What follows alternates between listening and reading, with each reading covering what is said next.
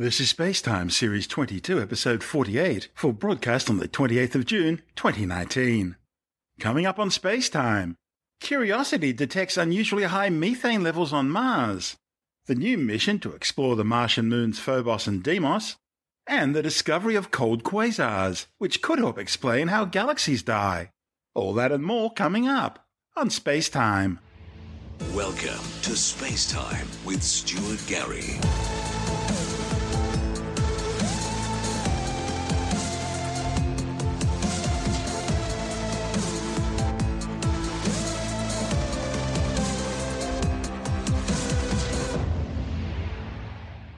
NASA's Mars Curiosity rover has detected the highest methane levels ever detected on the red planet. The car-sized six-wheel rover found methane levels of twenty-one parts per billion units by volume in the Martian atmosphere. Scientists say it's an important discovery because biological activity is the primary source of methane production here on Earth. However, scientists aren't looking for Martian cows, at least not yet. You see, methane can also be produced through geological processes, such as when water dissolves some types of rock. The new findings came from the rover's SAM, or Sample Analysis at Mars Tunable Laser Spectrometer. Curiosity doesn't have instruments that can definitely say what source the methane is from, or even if it's coming from a local source within Gale Crater or elsewhere on the red planet. SAM Principal Investigator Paul Mahaffy from NASA's Goddard Space Flight Center in Greenbelt, Maryland, says scientists can't even tell if the methane source is biological or geological, or even if it's recent or ancient. The Curiosity team have detected methane many times over the course of the mission. Previous studies have documented how background levels of the gas seem to rise and fall seasonally. They've also noted sudden spikes of methane, but the science team knows very little about how long these transient plumes, as they're being called, last, or for that matter, why they're different from the seasonal patterns of methane. Scientists have now organised a different experiment for this weekend, designed to try and gather more information on what they believe is a transient plume. Whatever they find, even if it's an absence of methane, it'll add context to the recent measurement. Curiosity scientists say they need time to analyse these clues and conduct more methane observations. They also need time to collaborate with other science teams, including those with the European Space Agency's Trace Gas Orbiter spacecraft, which has now been in its science orbit for a little over a year without detecting any methane. Combining observations from the surface and from orbit could help scientists locate the source of the gas on the planet's surface and also understand how long it lasts in the Martian atmosphere. And that might well explain why the Trace Gas Orbiters and Curiosity's methane measurements have been so different. I'm Stuart Gary. You're listening to Spacetime.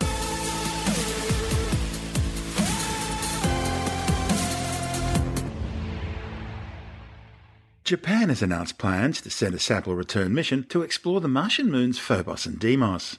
The Japan Aerospace Exploration Agency, JAXA, will launch the mission in twenty twenty-four, achieving Mars orbit insertion the following year, with samples then returning to Earth in twenty twenty-nine.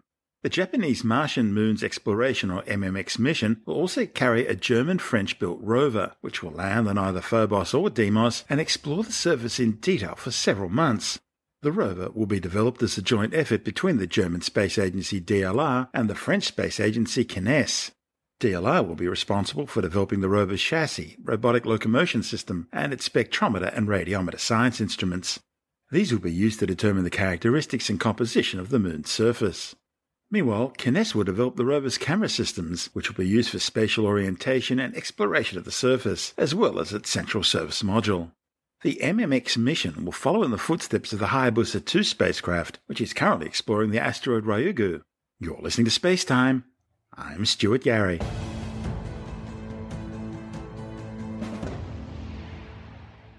Astronomers believe they may have found Snoopy, the Apollo ten lunar module. The spacecraft was jettisoned after completing crucial practice maneuvers fifty years ago. Named after the lovable Peanuts cartoon dog Snoopy, it was used for a practice run for the Apollo eleven lunar landing, with two of the three astronauts transferring into it from the command module and descending down to an altitude of just fifteen thousand two hundred forty meters, that's fifty thousand feet, above the grey, cratered lunar surface. They then rendezvoused back with the command module, successfully docking and transferring back into it. Now, these are all tasks which seem fairly standard now for spaceflight, but were groundbreaking at the time. And it was these manoeuvres which helped pave the way two months later for that historic manned lunar landing by the crew of Apollo eleven. After completing its mission, Snoopy was undocked from the command module and set adrift on a broad solar orbit, and was thought to have been lost forever in nine hundred million kilometres of space. But now, astronomer Nick Howes from the Royal Astronomical Society believes he may have spotted it. Howes and colleagues began their search back in twenty eleven, using the Faulkes North Telescope in Hawaii, the Faulkes South Telescope at the Siding Spring Observatory in Australia, together with data from the Catalina Sky Survey in Arizona. Then last year, during observations at the Mount Lemmon Observatory, also in Arizona, the authors detected a small Earth-crossing asteroid, catalogued as twenty eighteen A V two. This object orbits the Sun once every three hundred eighty-two days, spending most of its time trailing the Earth. Now, interestingly, twenty eighteen A V two has an orbital inclination differing from that of Earth's orbit around the Sun by just one degree, and its orbital speed is less than a kilometre per second relative to Earth's orbital velocity. Add to that suspicion by the International Astronomical Union that A V two was some sort of artificial object, and calculations by scientists at NASA's Jet Propulsion Laboratory that this object would have been roughly where Apollo ten undocked from Snoopy fifty years ago, and Howes is fairly certain he's found Snoopy.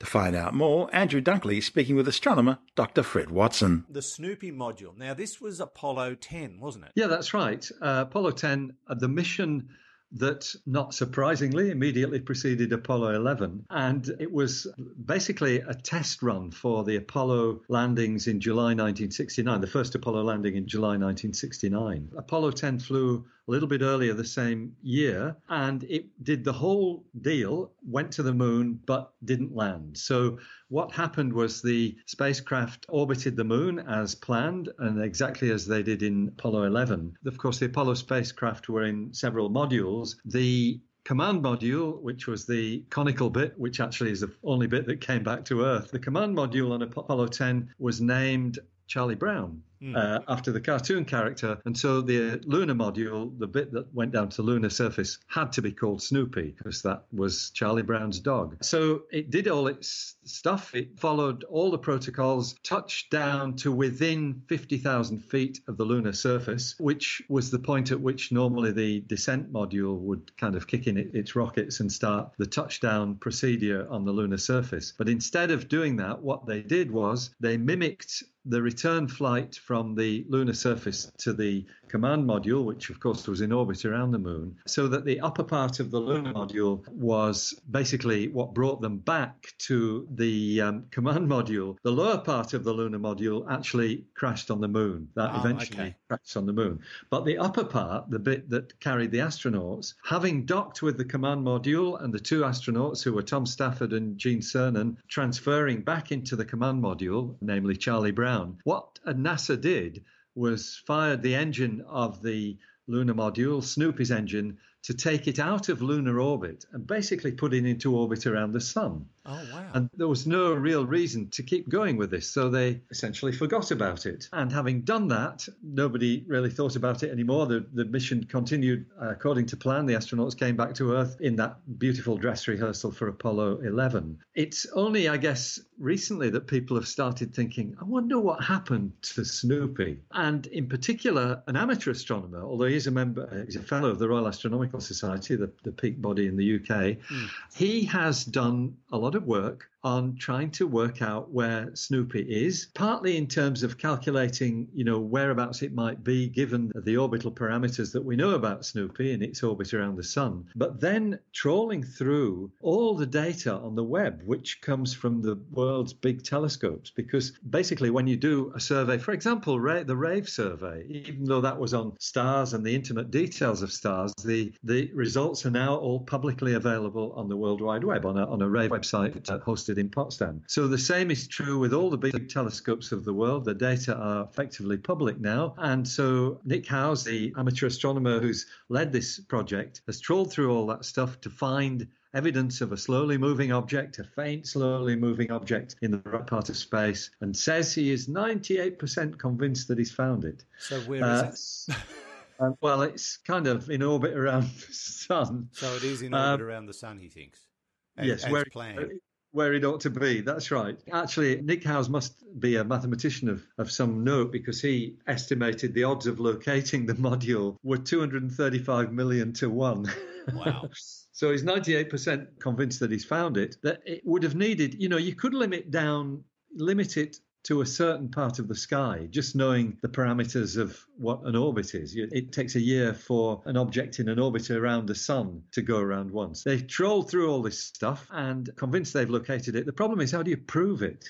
Yeah. This is really difficult. There's not an obvious way to do it because this is a small object. It will come relatively close to Earth, but you've kind of got to wait for that to happen. And maybe the best bet would be radar observations. We often find images of asteroids, near-Earth asteroids, which have been made by some of the big radio telescope dishes in the world. You, you can use them as radar scanners, basically, and probe the surface of something like an asteroid. But this is much smaller. You know, this is three or four meters across at most. Mm. It's not asteroid-sized. I think what is perhaps at the back of this team's mind is that maybe, just maybe, one of these extraordinarily wealthy space enthusiasts like Elon Elon Musk or Jeff Bezos might just mount a mission to send a spacecraft with a camera on board to have a look. Yeah, maybe. It would be fantastic. Yeah. What uh, sort of condition would it be in now? It should still be pretty good. It okay. would, uh, you know, it's got fifty years of bombardment by the sun's radiation and by the solar wind, but that takes many thousands of years to make any real difference to a metal surface. So I think it would be in pretty neat condition, actually. There is a nice quotation from uh, the person who's led this project, Nick Howes. He's spoken, actually, to Gene Cernan. Now, I think Gene died a couple of years ago. What uh, Nick Howes has said is, I would love to get Elon Musk and his wonderful spacecraft up and grab it and bring it down. And then he goes on to say, as Apollo ten crew member, Eugene Cernan said to me, son, if you find that and bring it down, imagine the queues at the Smithsonian. Yes, yes, indeed.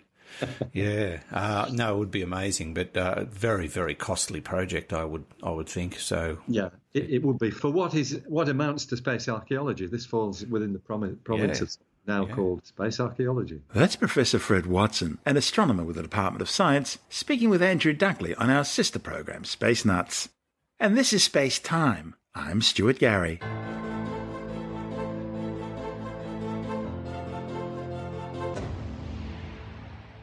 Astronomers have written a new chapter in how galaxies die.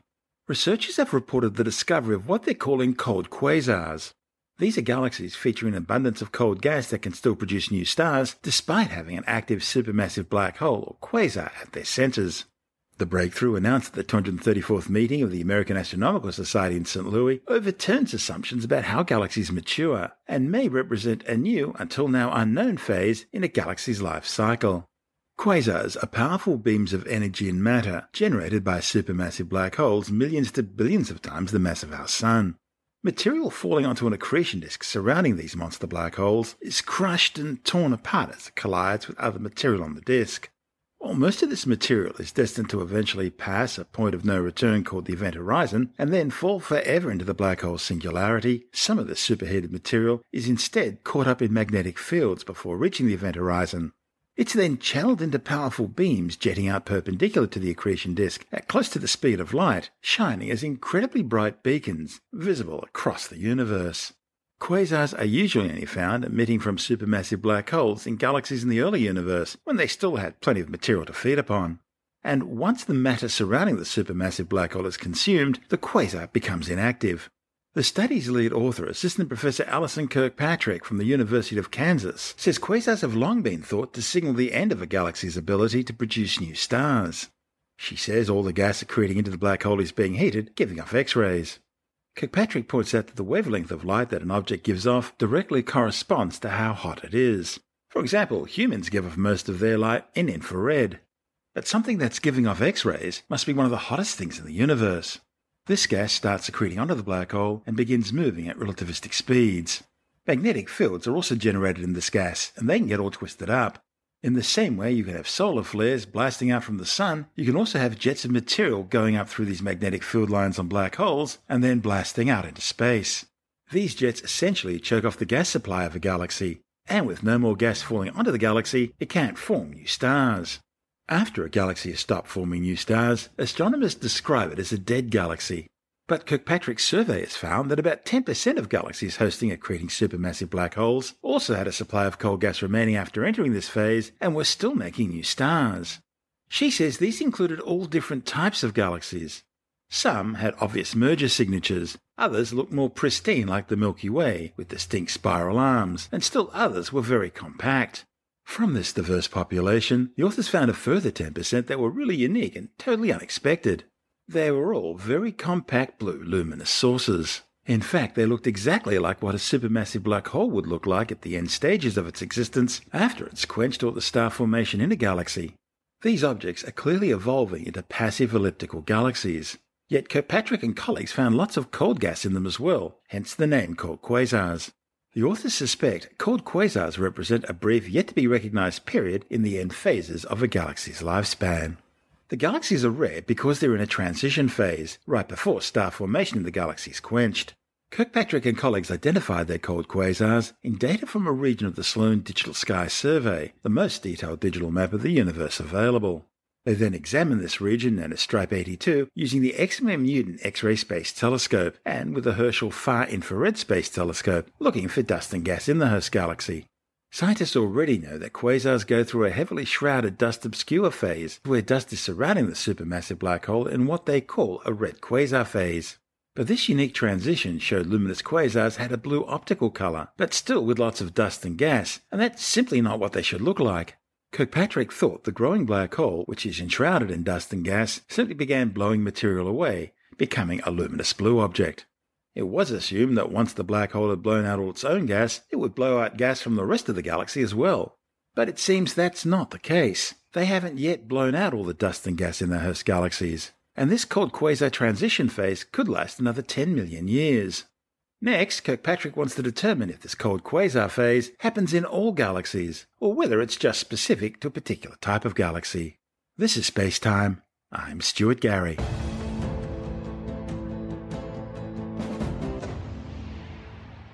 A new study suggests symmetry is not possible when gravity is combined with quantum mechanics.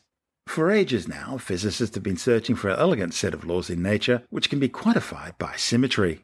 It's thought that these symmetries may be hidden in our world, but should manifest themselves at a more fundamental basement level. However, the director of the Kavli Institute, Hiroshi Uguri, says his new research suggests that this expectation is wrong once gravity is taken into account. Uguri says there are four fundamental forces of nature: electromagnetism, the strong nuclear force, the weak nuclear force, and gravity. However, Albert Einstein's general theory of relativity tells us gravity isn't a force, but rather the effect of mass on spacetime. And gravity is the only one of the four still unexplainable at a quantum level. Researchers have long believed that an idea known as holographic principle is an important hint to combine gravity and quantum mechanics successfully. A hologram makes three-dimensional images pop out from a two-dimensional screen. In the same way, the holographic principle allows physicists to study gravitational systems by projecting them onto a boundary which surrounds the entire universe. This new study, reported in the journal Physical Review Letters by Ogari and co-author Assistant Professor Daniel Harlow from the Massachusetts Institute of Technology, shows that symmetry is simply not possible in a gravitational theory if it obeys the holographic principle. Previous work by Harlow and colleagues found a precise mathematical analogy between the holographic principle and quantum error correction codes, which protects information in a quantum computer. This new work shows that these sorts of quantum error correcting codes are simply not compatible with any symmetry, meaning that symmetry would not be possible in quantum gravity. Their findings have important consequences, including the existence of magnetic monopoles, and that protons are stable against decaying into other elementary particles. I'm Stuart Gary. You're listening to Space Time.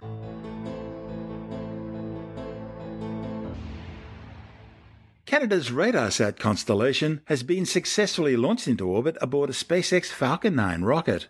The Falcon nine launched in thick fog from Space Launch Complex four E at the Vandenberg Air Force Base in California. Falcon nine is configured for flight. ten, nine, eight, seven, six, five, four, three, two, one, ignition. Lift off to the Falcon nine. Vehicle pitching down range. Power and telemetry now. Falcon nine had an on-time liftoff through the fog from Vandenberg Air Force Base, approaching max Q. Vehicle is supersonic. Vehicle is passing through maximum dynamic pressure. We now have three events coming up in rapid succession. main engine cutoff, stage separation, and second engine start one, or S E S one. Main engine cutoff, this is where all nine engines of F nine will shut down. Trajectory is looking good. Miko. Stage, stage separation. Main engine cutoff, stage separation, and second engine start one. So boost backburn has begun, fairing deployment. We have about ten seconds left in the boost backburn. Confirmation of boost back shutdown. So in order for stage the first stage to make its way back to Vandenberg Air Force Base, it has to execute a series of three burns. The first is what we call the boost backburn, and that helps to slow the rocket down and orient it for entry. Shortly after this, the grid fins, uh, articulating as they help steer the rocket back to Vandenberg, those are deployed to help guide the rocket during its descent. Following that, Falcon nine executes its entry burn, and that slows itself down before hitting the dense part of the atmosphere. The entry burn actually cuts the first stage speed almost in half. So that's what will be coming up next at about the T plus six minute mark. The third and final burn that stage one will execute today is the landing burn. Happens to be everybody's favorite burn, and that takes place just before touchdown as the booster touches down softly on the ground. So if you happen to be in the greater Vandenberg Air Force Base area, I recommend that you head outside because you are very likely in range to experience the sonic boom that comes with re-entry. We have confirmation that M VAC power is good. Trajectory is looking good. Stage one entry burn has started. Confirmation that stage one entry burn has started. We have confirmation of stage one entry burn shutdown. Stage one F T S is safe. Stage one transonic. Stage one landing burn has started. Landing burn has begun. Landing legs have deployed. Okay, Falcon nine has landed back at Vandenberg Air Force Base. So with that good news, we turn back into second stage, our primary mission, as it continues to carry the three RADARSAT constellation satellites to sun-synchronous orbit. And there we had confirmation of second engine cutoff, or SECO. So now we're just going to wait for confirmation of second stage good orbit. J N C confirms good first orbit insertion. All right, we have confirmation that we have a good orbit for second stage. The Canadian Space Agency RADARSAT constellation mission consists of three identical C-band synthetic aperture radar Earth observation satellites. They're designed to support all-weather maritime surveillance, disaster management, and ecosystem monitoring for the Canadian government. The one thousand four hundred kilogram spacecraft were deployed into a six hundred kilometer high orbit. The Falcon nine first stage then returned to Earth after the mission, successfully touching down at the Vandenberg Air Force Base landing zone number four.